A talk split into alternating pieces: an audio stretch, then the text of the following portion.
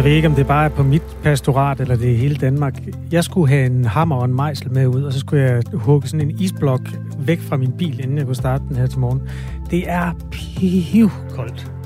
Husk handsker og tule, tulepirkert, hvis du skal udenfor i dag. Øh, som du lige har hørt i øh, Sofie Leverings øh, nyhedsudsendelse, så er der coronaprotester rundt om i Europa. Det sker efter flere lande har indført krav om blandt andet coronapas. Nu hørte vi, at der foregår noget i Belgien, og også i Østrig varslede kansler Alexander Schallenberg fredag Europas første krav om vaccination. Og det fik i lørdags 30.000 vrede mennesker på gaden i Wien. Men hvordan ser det ud her i Danmark? Er øh, danskerne blevet lige så skeptiske over for tiltag mod corona, øh, så vi også kunne være klar til at gå på gaden med høtyve og fakler?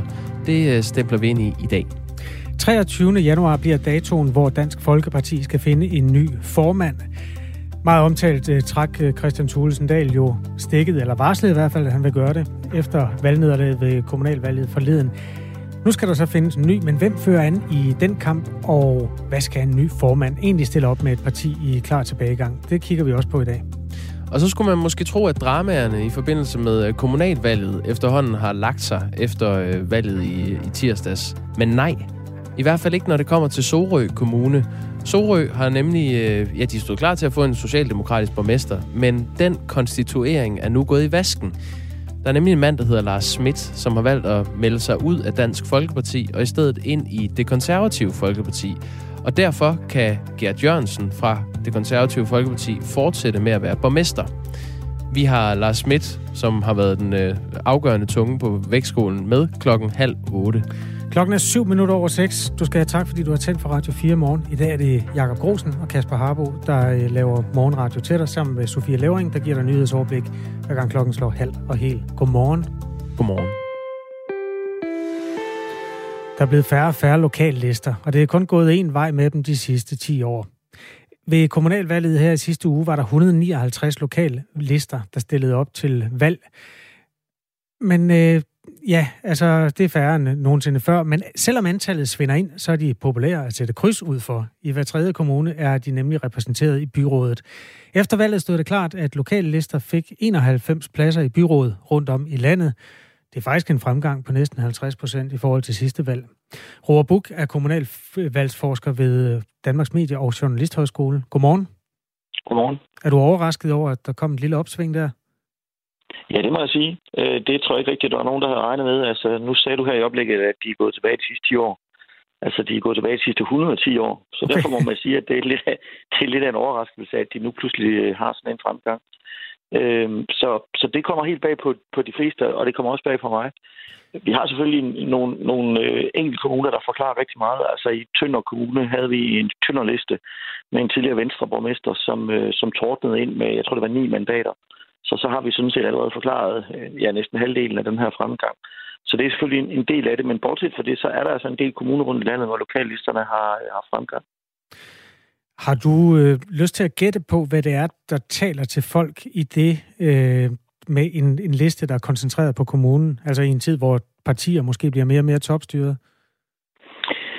Jamen altså, lokallisterne siger jo selv, at de øh, har, øh, byder noget helt andet, tilbyder noget helt andet end de landstækkende partier. Altså nemlig noget, som ikke er ideologisk. Det, det, det er tit det, lokallisterne siger, at øh, partierne, det er sådan ideologiske partisoldater, der marcherer stadig i rette geleder.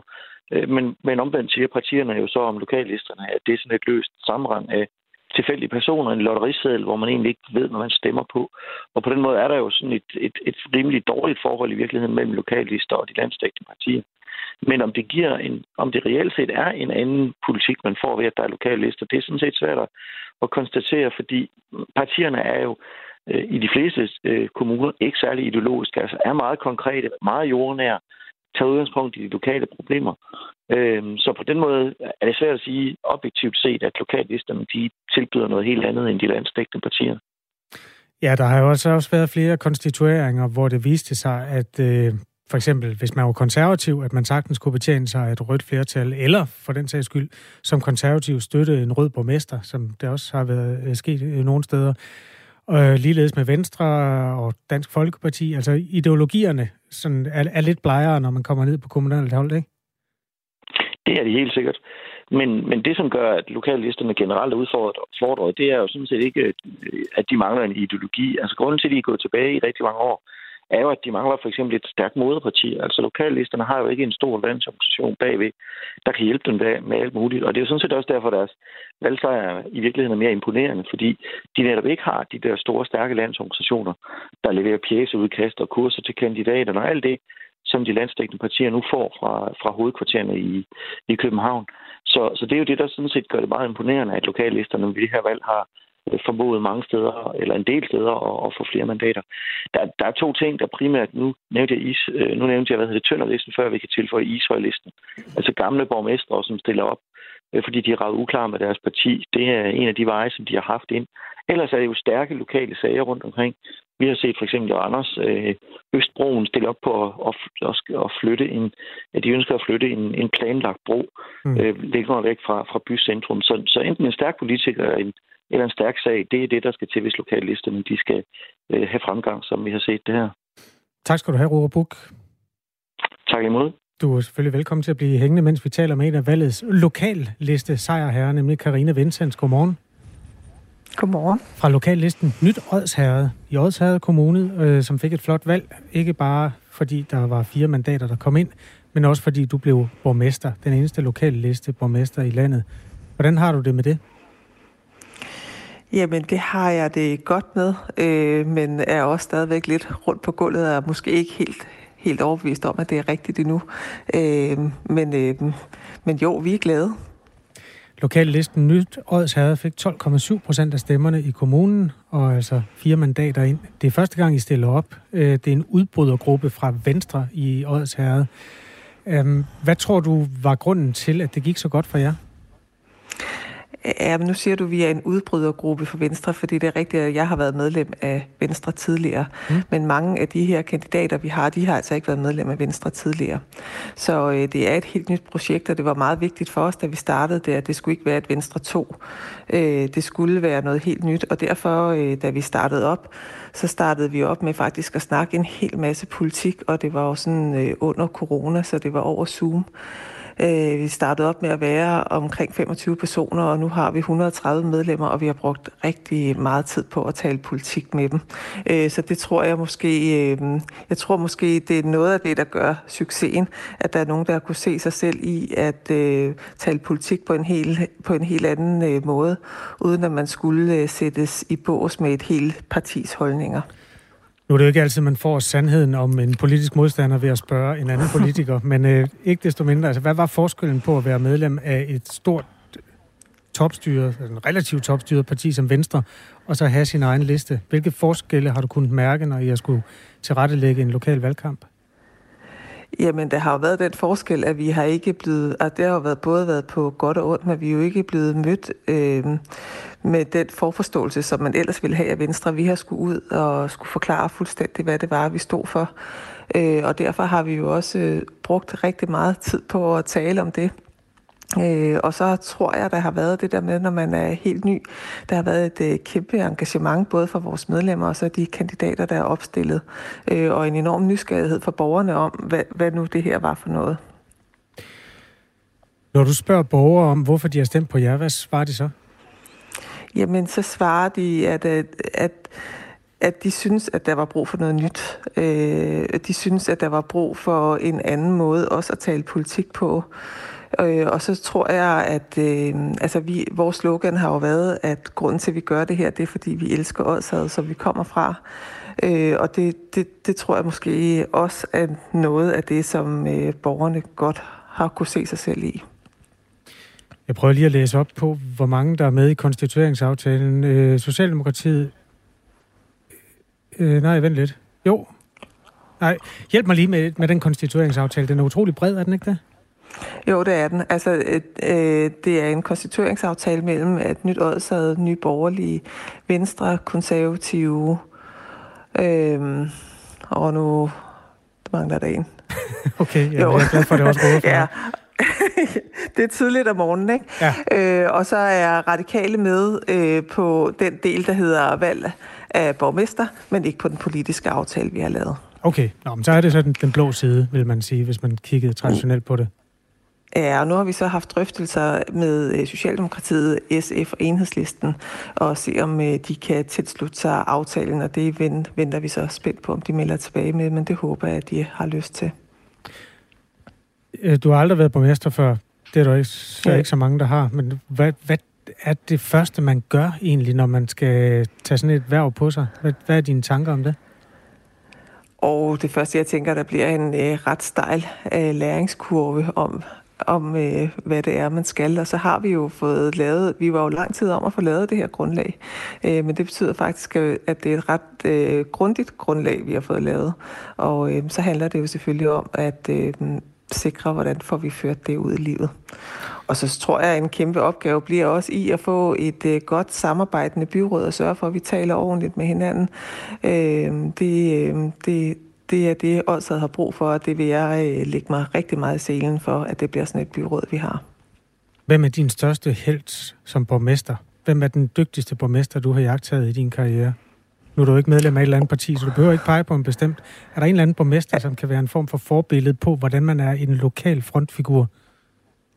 Altså, jeg er jo ret øh, vild med Jens Stenbæk, som har øh, været tidligere borgmester øh, og regionsrådsformand. Øh, jeg synes, at han, han er nemlig indbegrebet af det at være en øh, brobygger, og det, øh, det, det kan jeg godt lide.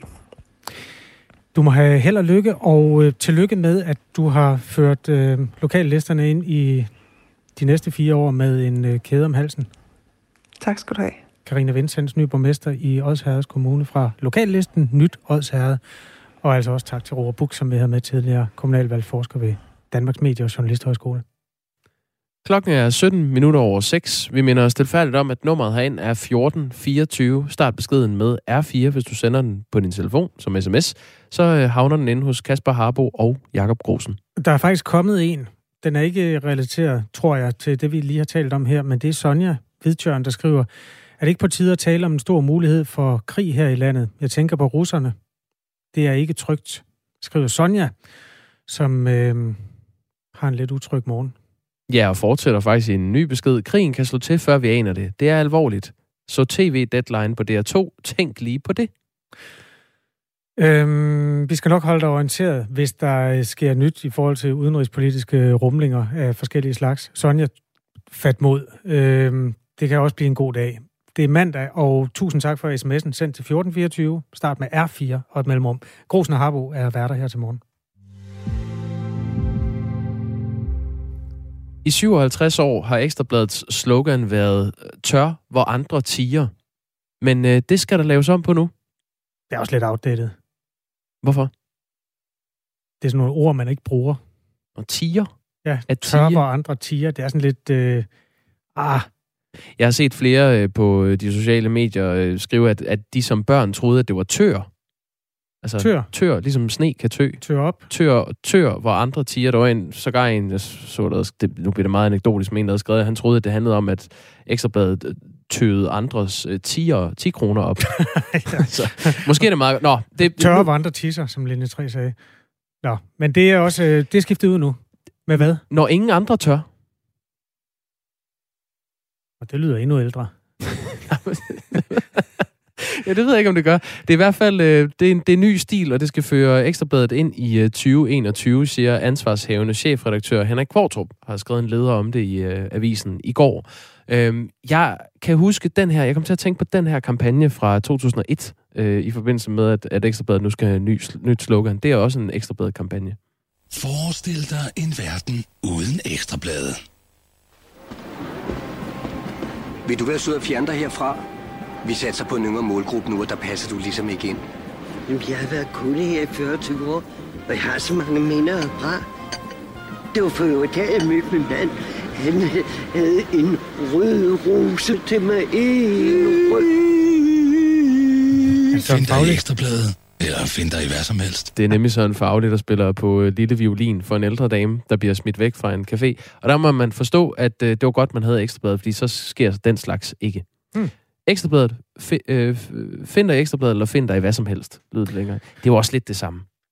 Ja, nå, jamen altså, Kvartrup er trådt til, og altså, der, der har været rimelig gode tænder i munden på Ekstrabladet de sidste par år i forhold til nyheder. Og der, jeg har også lagt mærke til sådan retorisk, at, øh, han har fundet sig på plads i sin nye stol ret hurtigt og begynder sådan at skrue op, øh, både på coronafronten og andre steder. Ja, ja, det er, det er hårdt slående nok. Øh, noget andet, der kommer til at ske med relanceringen af Ekstrabladet, det er, øh, ja, det handler om side 9, som jo måske er den mest ikoniske side i Ekstrabladets avis. Siden 1976 har man kunne se nøgne eller let påklædte kvinder på side 9, men fremover vil man også kunne se på let påklædte mænd. Det, det er der sket før, er det ikke det? Anna Kvartrup. Jeg tror, du tænker på øh, at måske en særlig øh, udgave. Ja. Jeg, jeg mener, at øh, øh, Peter Aalbæk på et tidspunkt optrådte med en nissehue på sin øh, penis. Øhm, oh. Men det er i hvert fald noget, Henrik Kvartrup også varsler, at, øh, at der skal også ske ændringer der på side 9. Lad os lige byde en øh, mand, der har indsigt i, øh, i det her felt inden for Sune Bank. Godmorgen. Ja, godmorgen. godmorgen. Jeg ved ikke, hvad det er for et felt, vi snakker om her i forhold til side 9, men ja, godmorgen i hvert fald. Ja, ja okay. Nå, ja, nu bliver det under bæltestedet. Men kommunikationsrådgiver og branding-ekspert er du. Hvad siger du om Ekstrabladet, at de ændrer deres side 9 til nu at være en side 9, hvor man også kan se på nøgne mænd?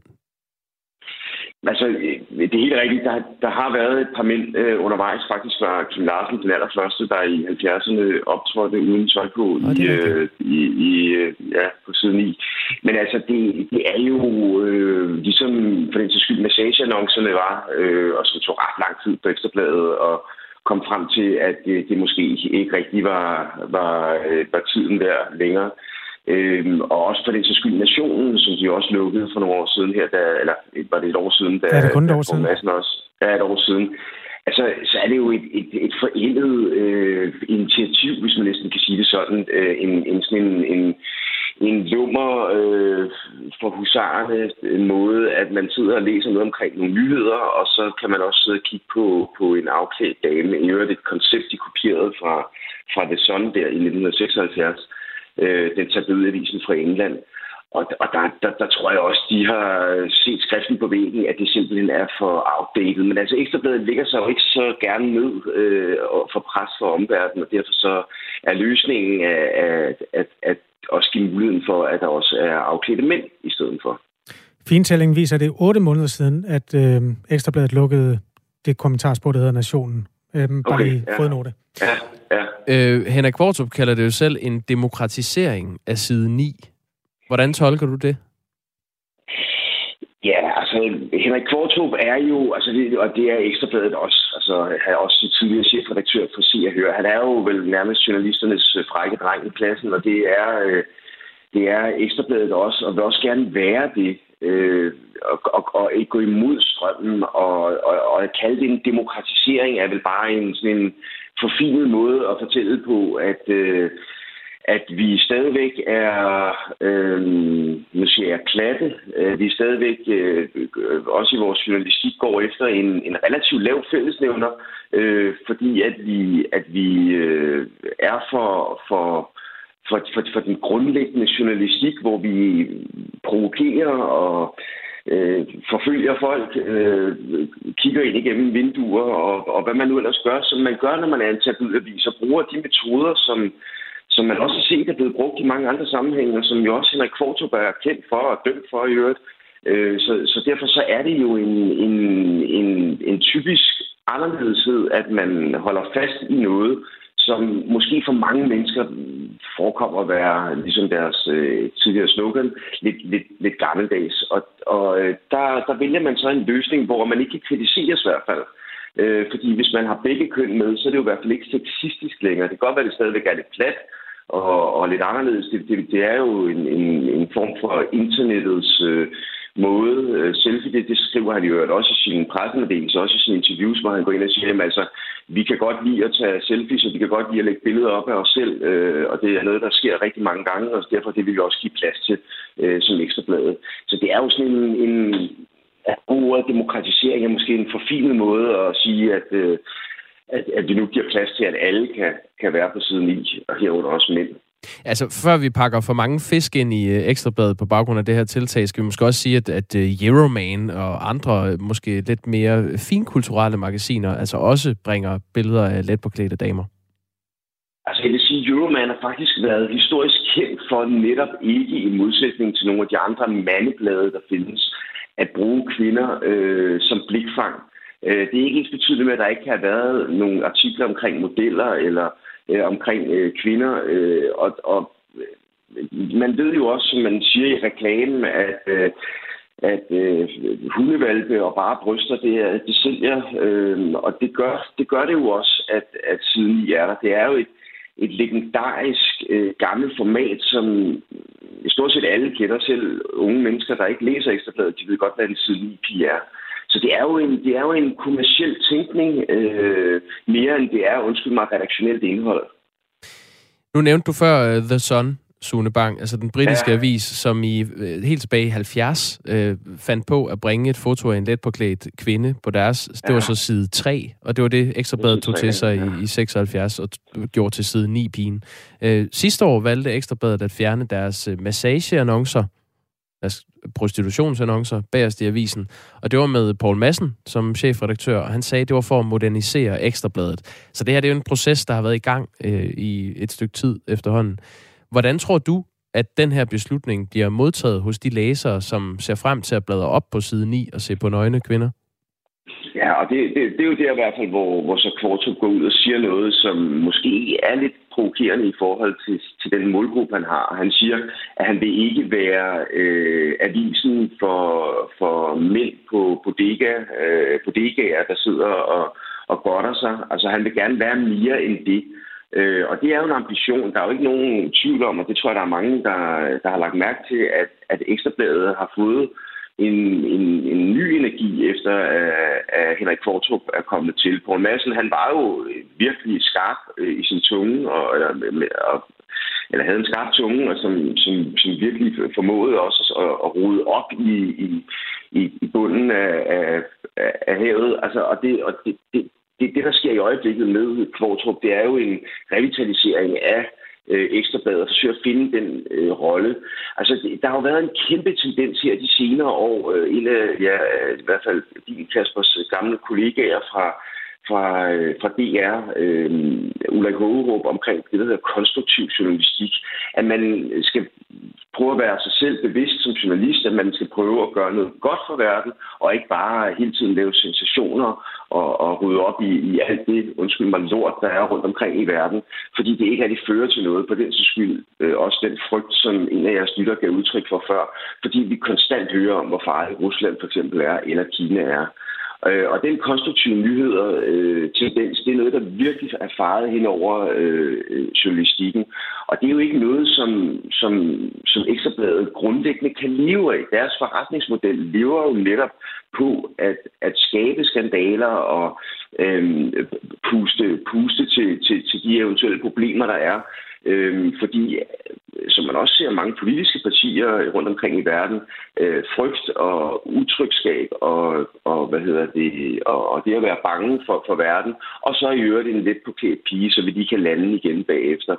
Øh, og der, der øh, er Ekstrabladet vel også i gang med at forstå deres nye plads i det, samtidig med, at man stadigvæk gerne vil være klassens frække dreng. Og den klassens frække dreng, der er klassen blevet pænere, den er blevet mere politisk korrekt, og der er det så, at, at Ekstrabladet så kan gå ind og så sige, okay, fint, øh, så er vi også lidt mere politisk korrekte, så giver vi mm. også plads til at afklæde mænd.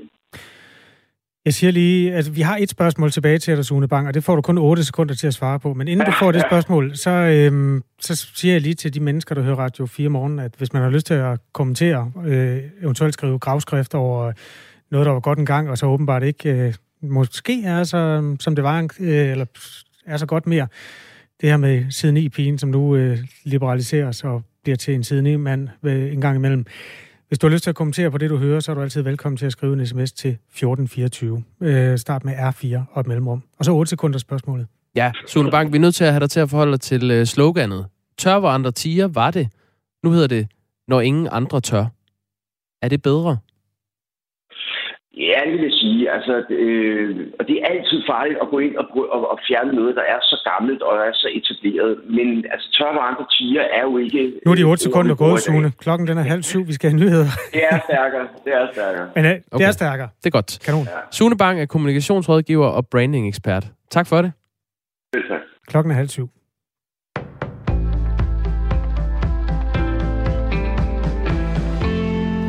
Her til morgen har Danmark underskrevet en aftale med Indonesien om et grønt strategisk samarbejde, det siger udenrigsminister Jeppe Kofod.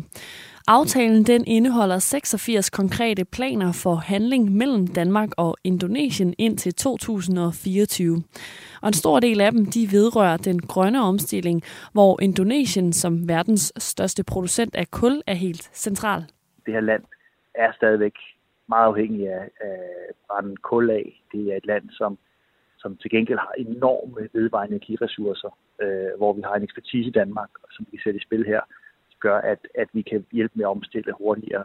Og her der var det udenrigsminister Jeppe Kofod. Aftalen den indeholder også samarbejde inden for eksempelvis maritim sikkerhed, fødevare, sundhed og kultur. Og Indonesien de har forpligtet sig til at blive klimaneutral senest i 2060, og landet er blandt verdens 10 største CO2-udledere. En gruppe grønlændere, der som børn blev fjernet fra deres familier af den danske stat i et forsøg på at skabe en dansktalende elite, de vil nu sagsøge den danske stat, det skriver politikken. I alt 22 grønlandske børn i alderen 4-9 år blev i 1951 fjernet fra deres forældre og sendt til Danmark for at lære dansk. Og siden så blev de placeret på et børnehjem i Nuuk med forbud mod at tale deres modersmål. De seks overlevende grønlændere grønlændere søger nu erstatning. Forsøget, der blev iværksat af Danmark i 1951, det fik store konsekvenser for børnene. Halvdelen de fik senere et liv med misbrug og psykiske problemer, og mange de fik et kort liv, og kun et mindretal fik en uddannelse. For knap et år siden, der sagde statsminister Mette Frederiksen undskyld til de 22 grønlændere. I 96 af 98 kommuner er der nu fundet en borgmester. I går der manglede vi kun øh, i hele landet kun en enkelt borgmesteraftale, for at alle kommuner havde fundet en borgmester, nemlig i Dragør. Men senere søndag så er der altså skabt usikkerhed om borgmesteraftalen i Sorø. 35 borgmestre de kommer fra Venstre, 44 er fra Socialdemokratiet og 12 er fra Konservative. SF de har fået to borgmestre, mens de radikale, Slesvigsk Parti og lokallisten Nyt Odsad de hver har fået en. Og forhandlingerne i de enkelte kommuner de kan løbe helt frem til det konstituerende møde, som afholdes i perioden mellem den 1. og den 15. december. Og de nye kommunalvalgsbestyrelser og kommunalbestyrelser og byråd de tiltræder fra 1. januar. En bil har påkørt en folkemængde under en juleparade i den amerikanske delstat Wisconsin. Flere personer er døde, og over 20 personer er såret, oplyser amerikansk politi. Ifølge politiet så er der endnu ikke et præcist overblik over antallet af døde, ligesom det heller ikke vides, om hændelsen er terrorrelateret. Politiet de har fundet den bil, som kørte ind i folkemængden, og samtidig så er en person også under mistanke i, som også er i politiets varetægt. Flere hollandske byer er præget af voldelige protester sent søndag aften, det oplyser landets politi, og de er stærkt utilfredse med den hollandske regerings seneste tiltag for at bremse coronasmitten. Og rolighederne i de hollandske byer de begyndte allerede i fredags i havnebyen Rotterdam, hvor 55 personer blev anholdt. Et kig på vejret. Dagen den starter tørt ud med nogen eller en del sol, og efter en kølig morgen så stiger temperaturen til mellem 3 og 7 grader.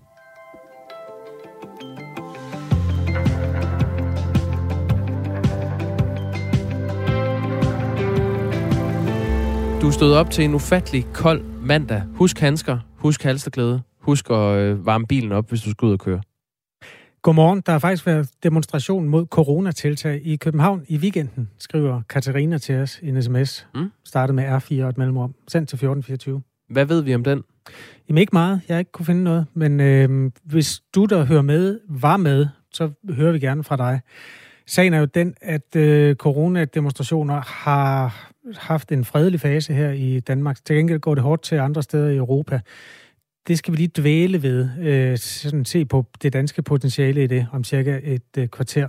Men altså, hvis du var med ude og demonstrerer mod tiltag, så hører vi meget gerne fra dig i en sms. Skriv til 1424, start med R4 og et mellemrum. Og nu skal det handle om øh, den 23. januar. Det er nemlig den dato, hvor en ny formand for Dansk Folkeparti skal findes. Det øh, besluttede hovedbestyrelsen i partiet på et møde her i weekenden, og øh, ja, efter den nuværende formand, Christian Thulsen Dahl, meldte ud, at partiet skal have en ny formand, har der været mange navne i spil. Det er både folk, der befinder sig inden for partiet lige nu, og så nogen, der står udenfor. Øh, vi havde faktisk her til morgen en aftale med René Christensen, som er øh, folketingspolitiker og medlem af hovedbestyrelsen i Dansk Folkeparti. Men efter at have forhørt sig hos de andre medlemmer af hovedbestyrelsen, så ønsker René Christensen og Dansk Folkeparti ikke at udtale sig yderligere om det her formandsvalg og det møde, der er blevet afholdt i weekenden lige nu. Så i stedet så har vi dig med, Thomas Larsen, politisk redaktør her på øh, kanalen. Godmorgen. Godmorgen. Det er en god erstatning. tak skal du have. Lad os lige øh, lægge ud med den dato den 23. januar. Hvorfor tror du, at hovedbestyrelsen har valgt at tage beslutningen om, at det skal tages den dag? Det er jo så en forholdsvis kort proces, øh, de har valgt at satse på. Øh, der var også andre, der argumenterede for, at der skulle være endnu længere til at finde en ny formand, blandt andet af hensyn til Morten Messerschmidt, der jo ikke har fået afklaret øh, sin retssag endeligt. Men flertallet i hovedbestyrelsen valgte at sige, at processen skal køre frem til den 23. januar, og det vil sige altså en forholdsvis sådan kontant afregning. Og jeg tror, at det, der har afholdt dem fra at vente til måske en gang ud på foråret, det er jo selvfølgelig, at hvis DF ikke relativt snart får en ny formand, så vil uroen jo være konstant i, i partiet, og der vil også formentlig være en meget lang magtkamp, der vil så folde sig ud øh, i medierne, og det tror jeg ikke er det, som partiet har særlig godt af nu. De har simpelthen brug for ro og afklaring mere end noget andet. Som sagt vil vi gerne have talt med René Christensen, folketingspolitiker og medlem af hovedbestyrelsen, men han øh, ombestemte sig. Er det et tegn på, at den er sådan lidt betændt, den snak internt i Dansk Folkeparti, tror du? Ja, i højeste grad. Altså, de håber virkelig, at de kan øh, komme igennem en, en velordnet og, og forholdsvis øh, rolig og ordentlig proces. Men frygten er jo selvfølgelig, at øh, de her kampe, som vi har set for åbent tæppe, de vil, de vil fortsætte øh, i, den, i den kommende tid. Så jeg tror lige nu, der holder alle øh, vejret og, og krydser fingre for, at det, at det netop kommer til at blive et, øh, et formandsvalg, der kommer til at foregå på, på nogenlunde ordentlig vis. Morten Messerschmidt er jo, har jo været nævnt flere gange som en kandidat til, til formandsposten, og øh, nu ved vi, at det er nok først til marts, øh, hvis overhovedet til den tid, at der er afklaring på hans øh, verserende retssag. Øh, afskriver det ham som formand, at man skal tage beslutningen den 23. januar? Jeg tror ikke, det afskriver ham, og det kan vi også høre, fordi han øh, har allerede været ude at sige, at han er i tænkeboks, og han overvejer det, og jeg tror også stadigvæk, at det er ret sandsynligt, at han ender med at vil øh, stille op, og vi har også set, at øh, ungdomsafdelingen i Dansk Folkeparti øh, har været ude at støtte ham øh, allerede. Der er en del DF'er, der håber på ham. Han har jo også været i, øh, hvad skal man sige, i rollen som kronprins i partiet i, i en årrække.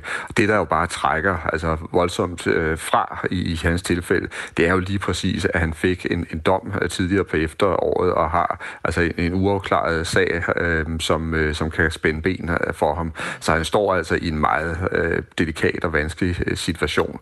Og så tror jeg også, vi kan komme til at se altså et navn som Peter Kofod dukke op på et tidspunkt. Øh, hans problem er så til gengæld, at han er ikke engang medlem af Folketinget. Han sidder i Bruxelles som medlem af Europaparlamentet. Og så er der en Martin Henriksen, som også har flyttet med tanken og gør det, tror jeg, i disse øh, døgn. Øh, ham er der også nogen, der vil have i, i partiet, men øh, omvendt så er der også nogen, der er bange for, at han vil skabe for meget øh, ballade og uro internt, og han har blandt andet været i et hårdt modsætningsforhold til netop øh, Peter Kofod og Morten Messerschmidt. Og det er jo nok det, der er lidt sigende, når vi ser på det interne kandidatfelt, at de alle sammen har noget på hinanden, og i en længere periode øh, har, har kæmpet øh, mod hinanden. Og så er der jo en ekstern kandidat også, Inger Støjberg. Øh, hvor meget ved vi om hendes øh, muligheder for at blive formand? Ja, det er virkelig altså det, det interessante spørgsmål i, i forhold til den her ligning, som øh, Dansk Folkeparti skal have, skal have løst. Det, der jo også på mange måder er det dybt paradoxale ved Inger Støjberg som kandidat, det er jo, hun er slet ikke medlem af DF for det første, og for det andet, så sidder hun altså på anklagebænken i, i rigsretten, altså midt i en historisk rigsretssag, som i værste fald for hende kan komme til at torpedere øh, hendes øh, politiske karriere. Men der er rigtig, rigtig mange i Dansk Folkeparti, der håber, at hun kommer øh, forholdsvis helskindet altså igennem rigsretten, og i hvert fald på en måde, så hun vil kunne fortsætte i politik. Og de håber, at hun melder sig ind, og ikke blot, at hun melder sig ind, at hun simpelthen også altså, gøre sig klar til at stille sig i spidsen for, for Dansk Folkeparti. Det er på mange måder en, en, en dybt ironisk situation, at man satser så meget på en politiker, der ikke er, er med øh, i partiet. Men der skal man altså forstå, at øh, Inger Støjberg har en enorm stor stjerne øh, i mange, hos mange i, i DF, og det gælder både i baglandet, men det gælder faktisk også langt ind i folketingsgruppen. Hvem er den bedste øh, kandidat som formand, spørger vi lige dig, der hører Radio 4 morgen. Altså, det skulle være mærkeligt, om ikke vi havde en, øh, et menneske, der hører til i randområdet omkring DF, altså enten har stemt der, eller måske kunne finde på at stemme der igen, eller bare er øh, fuldblods øh, DF'er. Hvis du har øh, et bud på, hvem du helst ser som øh, formandskandidat, eller ikke bare kandidat, men som formand, så øh, skriv lige til os på 1424. Start din besked med R4 og et mellemrum. Der er faktisk kommet en allerede. Jeg ved ikke, om det er fra et menneske, der stemmer på Dansk Folkeparti, men der står, hvis Inger Støjberg bliver formand, vinder DF frem igen. Og så er der en tommelfinger, der vender opad. Sådan en sms til 1424 må du også meget gerne skrive, hvis du har en mening om, hvem der skal styre partiet. Og hvis du er medlem af Dansk Folkeparti, så kan du altså være med til at stemme om, hvem der skal være den nye formand den 23. januar. Ja, man kan vel nærmest stille op som formand. Ja, det er vel øh, fair game. Thomas Larsen, øh, hvad skal den nye formand kunne, som Christian Thulesen Dahl ikke har kunnet? Ja, altså det banale, men faktisk også rigtige svar, det er, at vedkommende først og fremmest skal skabe noget ro, fordi det har været et kæmpe problem, at Christian Tusinddal til sidst har været så slidt, altså hans autoritet har været så undermineret, så han har simpelthen ikke kunne holde ro på partiet, og der har vi jo kunne se netop, at, øh, at der konstant har været, har været uro og, og slagsmål øh, internt, og sådan noget, det er bare per definition ødelæggende for et politisk parti. Det får simpelthen vælgerne til at, at smutte, som vi har set, og endda i meget stor skala. Men jeg tror selvfølgelig ikke, det er nok at skabe ro. Det er også mening, altså det er også vigtigt på en eller anden måde, at de får revitaliseret deres øh, politiske mærkesager, og det kommer især til at handle om, hvordan de skal føre udlændingepolitik i, i en ny tid, kan man sige, hvor øh, Socialdemokratiet jo har overtaget store dele af partiets øh, udlændingepolitik, men jo også hvor øh, nye borgerlige er kommet til at på flere felter øh, hele tiden byde over af Dansk Folkeparti. Så de skal simpelthen finde ud af, hvordan deres udlændingepolitik politik skal se ud fremover, også sådan, så de kan få øh, deres vælgere i, øh, i tale igen. Det tror jeg bliver den største udfordring overhovedet. Og så er der vel også noget, øh, nogle andre politiske felter, som er interessante for dem at, at få positioneret sig på. Nu tænker jeg, hvis, hvis det skulle blive Inger Støjberg, der bliver ny formand. Hun er jo liberal. Hvor stiller det Dansk Folkeparti, hvis hun bliver formand? Der tror jeg alligevel, de kan, de kan møde hinanden. Vi kommer ikke til at se et Dansk Folkeparti, der får den samme økonomiske politik som, øh, som nye øh, borgerlige. Altså, der ligger nye borgerlige øh, med en langt, langt mere øh, liberal øh, økonomisk politik, og også med nogle øh, tanker i forhold til velfærdssamfundet, som er helt anderledes end, end Dansk Folkeparti, tror jeg. Altså, hvor nye borgerlige ønsker øh, meget store og omfattende reformer gennemført, og også en, øh, altså en omkalfatring udfordring af, af hele den offentlige sektor, og i det hele taget altså en mindre øh, offentlig sektor.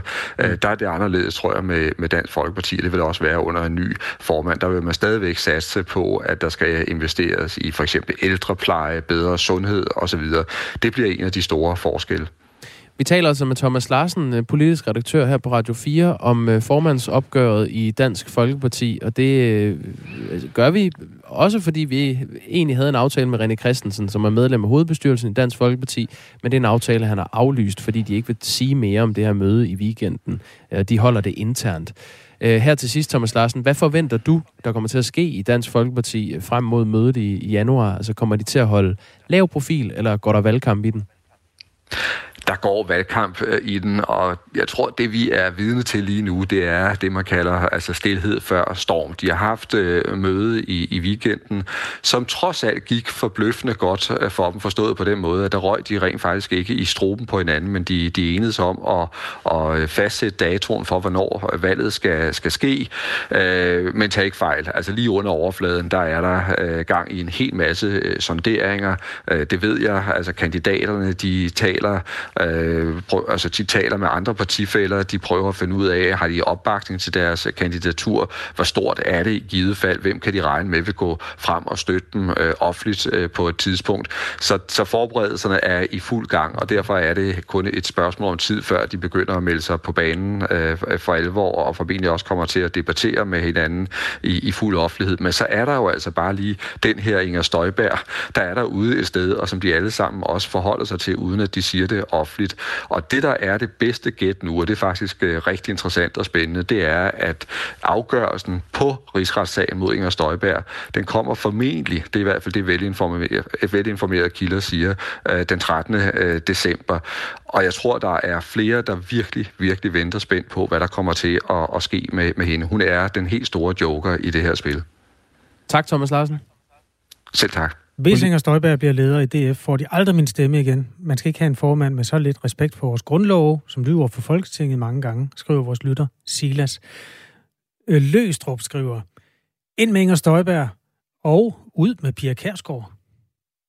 Og Jesper skriver, Christian Tulsendal skal fortsætte. Han har intet at tabe, men alt at vinde, og skibet er sunket, og kaptajner skal forlade som sidste mand. Avisen Danmark har taget en rundringning til en stribe lokalformænd. Kunne du tænke dig at høre nogle citater? Ja. Jeg så gerne Inger Støjberg. Det vil være et scoop, siger Anne-Marie Palm Johansen, øhm, som sidder i... Det kan jeg faktisk ikke helt finde ud af, hvor hun sidder henne. Men hun er i hvert fald lokalformand et sted. Øhm, samme melding kommer i Svendborg hos Marianne Mix Larsen. Inger Støjberg, det vil da være suverænt.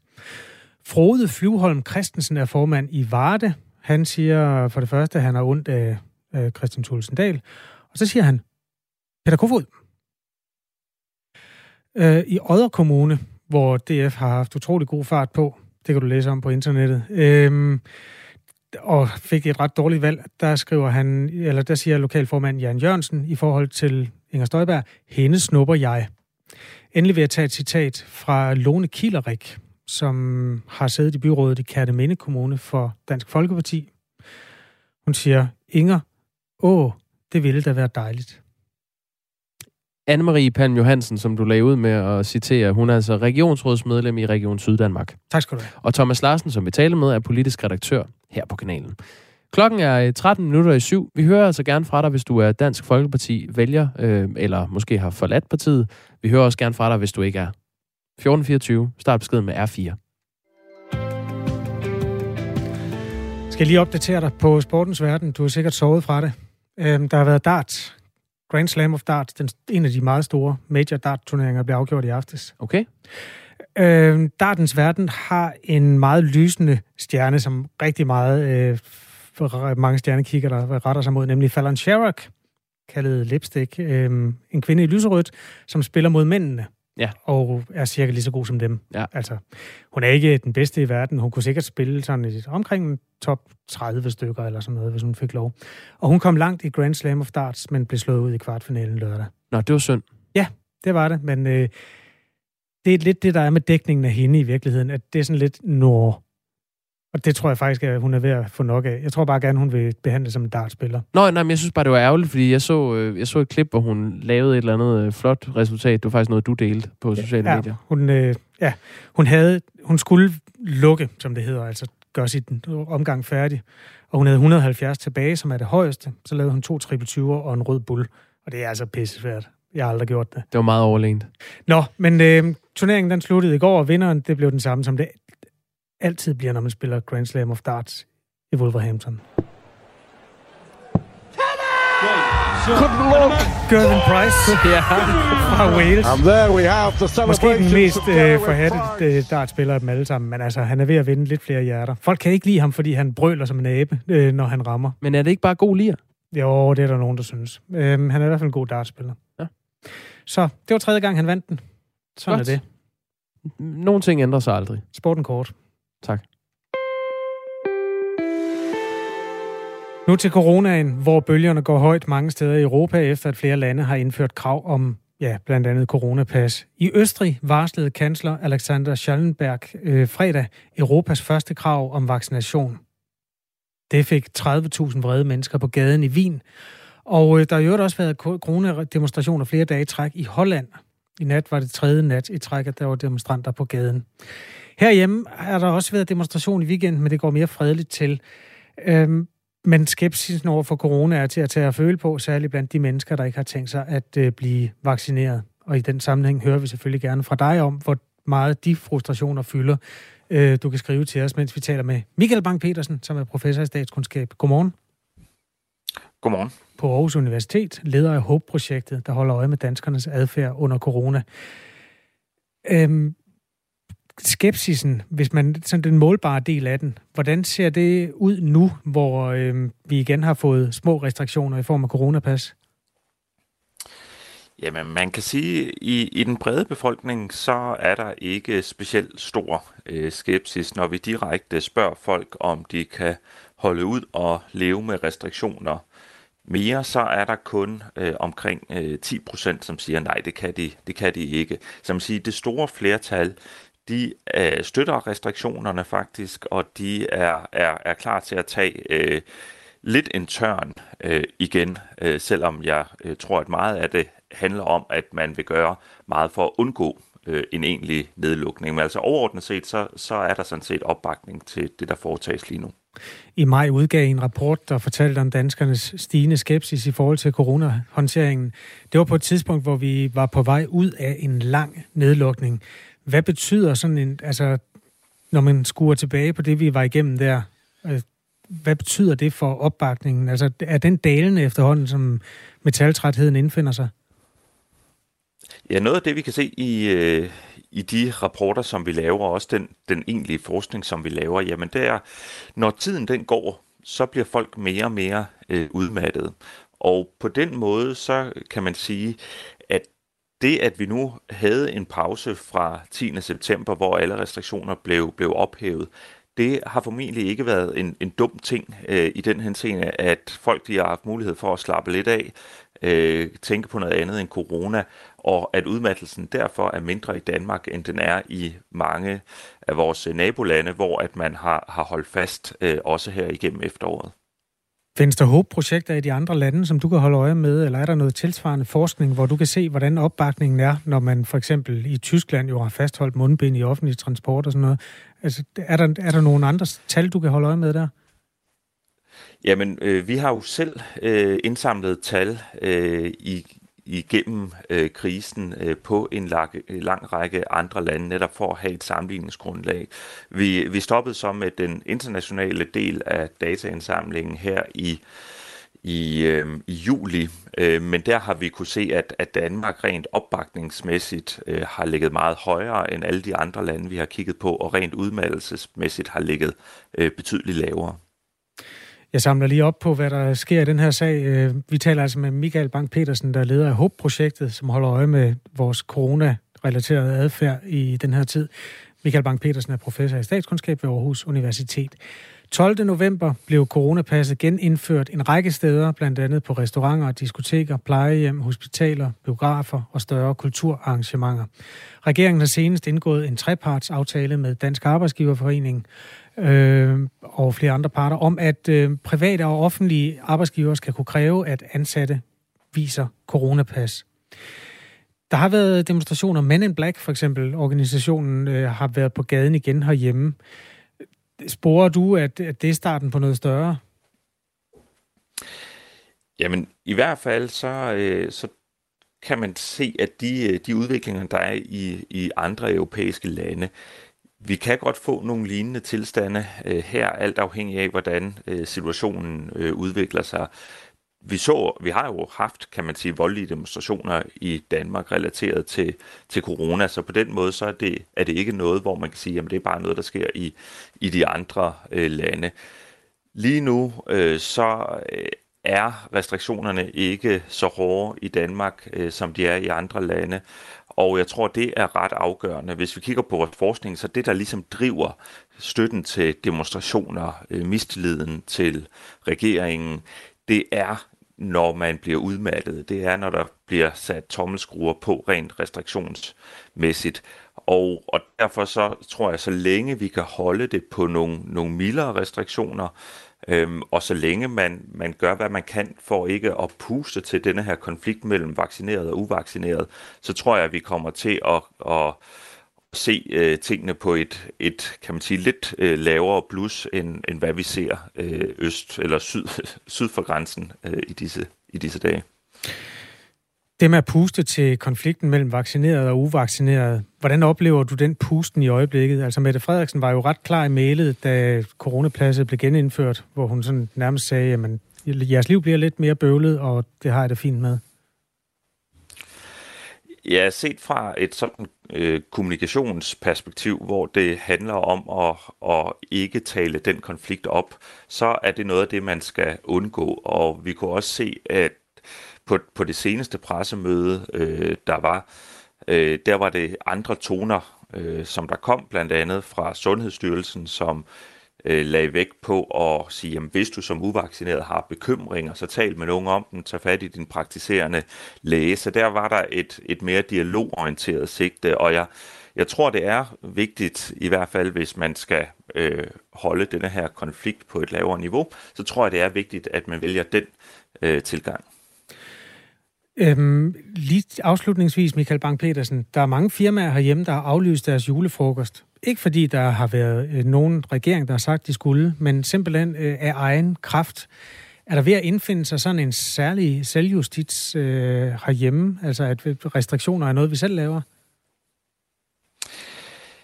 Jamen, jeg tror, det der, det der er ved at indfinde sig, det er et øh, relativt høj grad af bekymring om, hvor det er, vi er på vej hen.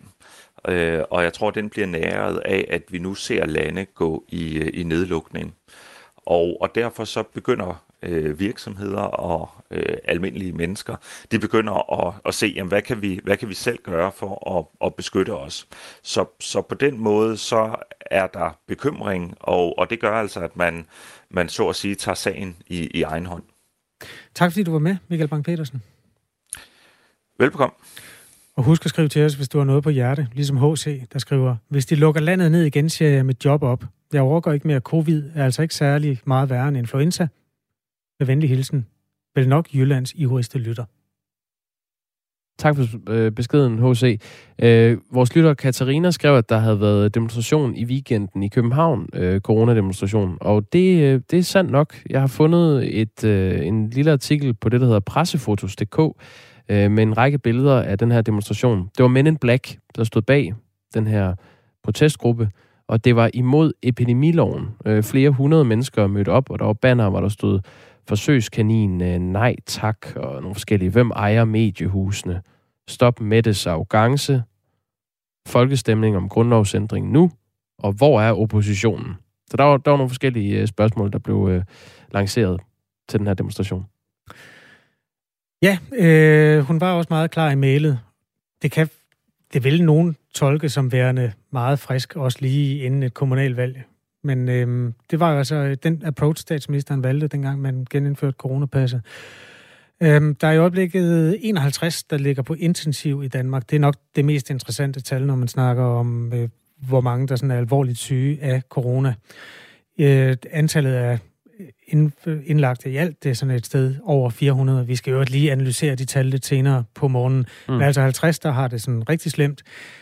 Sammenligningsmæssigt kan man sige, for eksempel Belgien, som er et land, hvor det tit går for stærkt for dem. De bor jo tættere, og der er mange, der ikke er vaccineret. Der, der er 500 intensive patienter, og Belgiens sygehusvæsen har knaget i fugerne flere gange i coronapandemien. Det kunne godt... Øh, kunne man på deres vegne frygte, at det var på vej til at ske igen. Hvis vi bliver inden for øh, rigsfællesskabet, så er det måske relevant lige at kigge øh, mod nord og Grønland. Øh, der har den grønlandske regering, Narlak og Suisut, besluttet, at øh, ikke-vaccinerede ikke kan komme ind for eksempel på, øh, hos en frisør. Altså det er på grund af op, stigende coronasmittetal i Grønland, øh, tror der i går nye restriktioner i kraft. Øh, og det betyder altså, at ikke-vaccinerede udelukkes fra en række offentlige steder i byerne øh, Nuuk, Upernavik og så ni bygder. Øhm, ja. Så hvis man skal på restaurant eller bibliotek, eller til frisør, eller deltage i et med øh, borgerhus i et eller andet arrangement, eller idrætsfaciliteter osv., så skal man altså være vaccineret. Her i Danmark kan man stadig klare sig med en test, hvis ikke man har lyst til øh, en mRNA-vaccine, eller øh, i det hele taget, øh, hvis man øh, har, har skepsis på den front. Der er en sms mere, hvor der står... Og der er nazikortet i. Jeg ved ikke helt, øh, om... Skal jeg tage den? Jeg føler, at du øh, efterlader os i mørket, hvis du ikke gør. Personligt betyder restriktionerne ikke noget for min hverdag, men for mig ligner det mere et socialt eksperiment vedrørende coronapas. Så det er noget, der minder om det, nazisterne brugte i Tyskland. Jeg tager ikke vaccinen, skriver vores lytter her. Jeg ved ikke, hvor meget det minder om 30'ernes Tyskland. Jeg var der ikke. Nej, øh, det var jeg heller ikke. Øh, 25 procent af de indlagte på Odense Universitetshospital med corona er indlagt af andre årsager, har jeg læst. I kan måske verificere. Den vender vi tilbage til lidt senere, den del af det. Det er rigtigt nok. Lige nu skal vi lige have nyheder med Sofie Levering. Du hører Radio 4, klokken er syv.